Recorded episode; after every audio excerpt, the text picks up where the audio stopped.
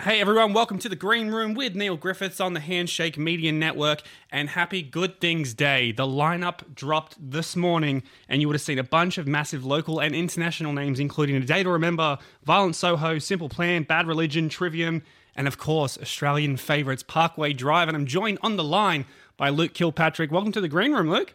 Hey Neil, nice to be here. Thanks for having me. So we just uh, spoke a little bit off air, uh, and you were finally back home, back in Byron after a, a, long tour. Is the Reverence tour officially over now? Um, it's pretty much the first phase of the cycle is over. It's been eighteen months plus, um, and this is basically the first time we've come home and we can be like, oh, okay, we can relax a bit now. There's not a tour in three weeks, and yeah, it feels like the whole Reverence Cycle has officially ended stage one.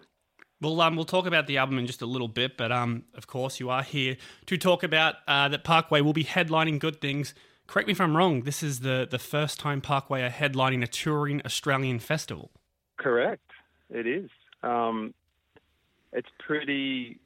It feels monumental to us. We we have pretty much based our live shows off festivals in Europe and stuff like that, and to not be able to showcase that in Australia yet. We played one-off festivals here or there over the years, but to be able to bring our show and our whole festival vibe basically to Australia, where it probably fits best, is is great, and we're so stoked. Good things are giving us that opportunity. Yeah, it's pretty, it's pretty crazy because you know we just mentioned that you have been on the Reverence tour. I think this is the second Good Things festival. The first one would have happened while you guys had just wrapped up your Australian tour. Um, are you familiar with the Good Things setup? Have you seen the lineup today? Definitely are, yeah. I, I remember because we've had that void in probably heavy music festivals since Soundwave sort of went under or stopped doing what they do.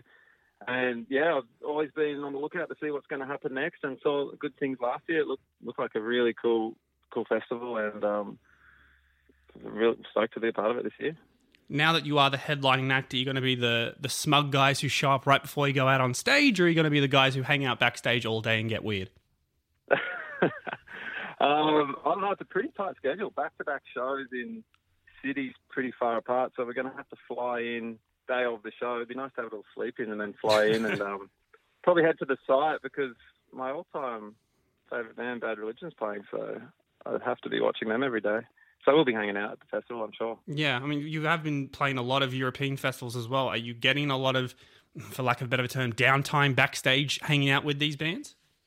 Um, we're a very antisocial band, but um, we just we kind of do our own thing. And when when we headline the festivals over over there, you get your own sort of area, and we just sort of and our crew's huge. Over in Europe, we've got like forty people with us, so that's enough people to sort of mingle with, you know, day to day. We don't go out looking for, for new friends, or I don't personally. So you see other bands around, and every now and then someone will introduce themselves or meet. But we're um, and we know quite a few people on good things this year, so I'm sure it'll be a bit of a hang backstage. Yeah, and you, you touched on that this is a, very big deal for the band. Does it surprise you guys that each time you come back to Australia, you're playing bigger shows, you're playing bigger crowds, and now obviously you're headlining uh, this festival? Uh, which will have tens of thousands of people watching you. Is that a surreal thing?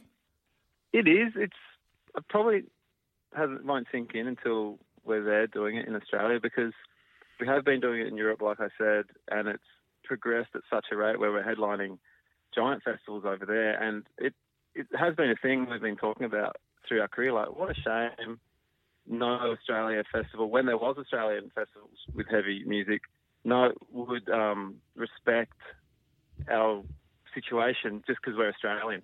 Because mm. it's been an issue where Aussie bands have just been overlooked and bands of lesser size or notoriety play above Aussie bands because just because they're from the states or from wherever they're from. So that's always been a thing in Australia, and it's fucking cool that Good Things have said, you know what, Parkway going to headline this thing. They deserve it. That's where they should be.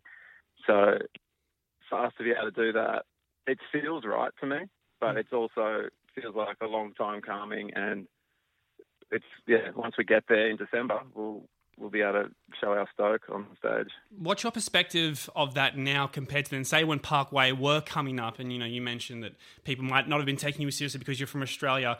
Do you think heavy music is is far more respected in Australia than abroad, or vice versa? Oh, it's a, it's very different. Like Europe so based around festivals. Like they live for it because they have such cold winters. They live for that week camping and going to the festival, and they go every year no matter what. Um, there's a, definitely a festival culture over here, but the heavy, the heavy music sort of festival culture hasn't. It's kind of up and down, and then there hasn't been anything for a couple of years. So, um, they're, they're definitely different because of the whole camping aspect as well. I think that's, that's different over there, but I mean, it's received just as well. Our crowds over here in headline shows are just as big in Europe. So, like metal fans and heavy music fans are they they receive it just as well as anywhere in Australia. Yeah, I don't know. I read as well that when you guys played Bloodstock earlier this year in the UK, that was shambles as far as the weather. I think uh, Cradle of Filth set was called off altogether. You guys had to go out an hour and a half late. Is that right? Yeah, that was fucked up. It was so windy. They um, it just didn't even look like we were going to play. And yeah, like you said, of Filth cancelled. I think who went on who went on before us? Anthrax. I think they had to cut their set short and the, all the screens they hang up with the, for the video um, monitoring for everyone to watch. They couldn't even hang them; they were down. And we thought, oh no, we're gonna not be able to do our show because all the pyros is so dangerous in the wind. But we just blasted it anyway, and it was just flying all over the place. So mm. it was it was touch and go, but we're stoked we, we pulled it off. Touching again on on Reverence, um, it's crazy to think that the album actually came out last May. Uh, and you guys toured it, I think, in November in Australia. Uh, this will be the first show in Australia since. And is that going to be the first show from now, right? This, the Good Things will be your next performance? Yeah, that's it. Um, this is our backup after the Australian run. It was in October last year. Yeah. And yeah, that's all we've got from now until then. That's our next sort of thing until we, we've got a plan for next year. But uh, that's it. We've got three months off and good things is the next the next step. Do you take a lot of downtime, or are you guys going to be going straight back into the studio? No, the writing the writing will start in this time, but it's not. Um, we're not actually planning to record in the immediate future. We're actually focusing a lot on some video stuff for a movie next year. So that's kind of the focus right now, and yeah, more details on that later in the year. Do you mean scoring a film, or you guys? You mean you're making a film? No, we're, we're making a new film. This I think that exciting. might be an exclusive statement. I've, I've, I've, I've got to make an exclusive noise. Bum, I'm gonna, I'll add that in later. can, can you tell us anything about it, or is this very tight-lipped if you already said too much? Uh, it's, it's pretty tight-lipped. I can't let you know. Well, we actually don't even know when exactly it will be out. But um, yeah, it's just follows our story a little bit more from where the last one left off, but um, in a more intriguing way, I think. This is exciting. Can you say at least when we can expect it? I'll promise I'll stop asking questions after this. Next year sometime. Okay. 2020, we're gonna we're gonna like, and then we'll tour off it as well. So Great. there's some stuff coming up for 2020. But yeah. no, but no immediate plans for a follow up to Reverence. Uh, there's definitely plans, but not an immediate follow up. Sure. So okay. We really want to really want to take the time to make sure it's better than Reverence. You know, so it's, yeah.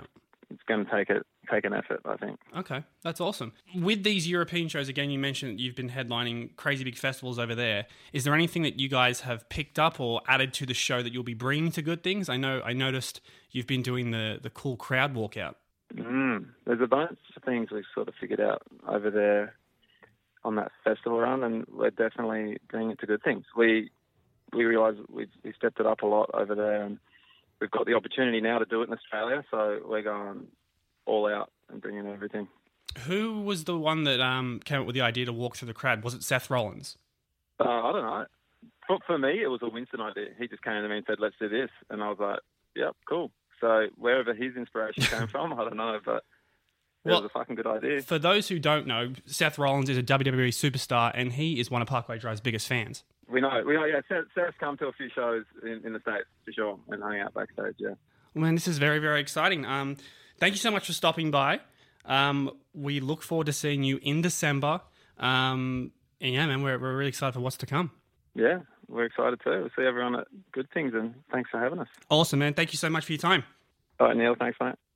Good Things Festival 2019 kicks off in Melbourne at Flemington Racecourse on Friday, the 6th of December, before moving to Sydney Centennial Park on the 7th and Brisbane Showgrounds on the 8th. General public tickets go on sale from 10am on Thursday, 5th of September. For more details on Good Things, check out themusic.com.au and stay tuned to the Green Room because we'll be chatting to more of the Good Things acts in the lead up to the festival. Thanks for listening.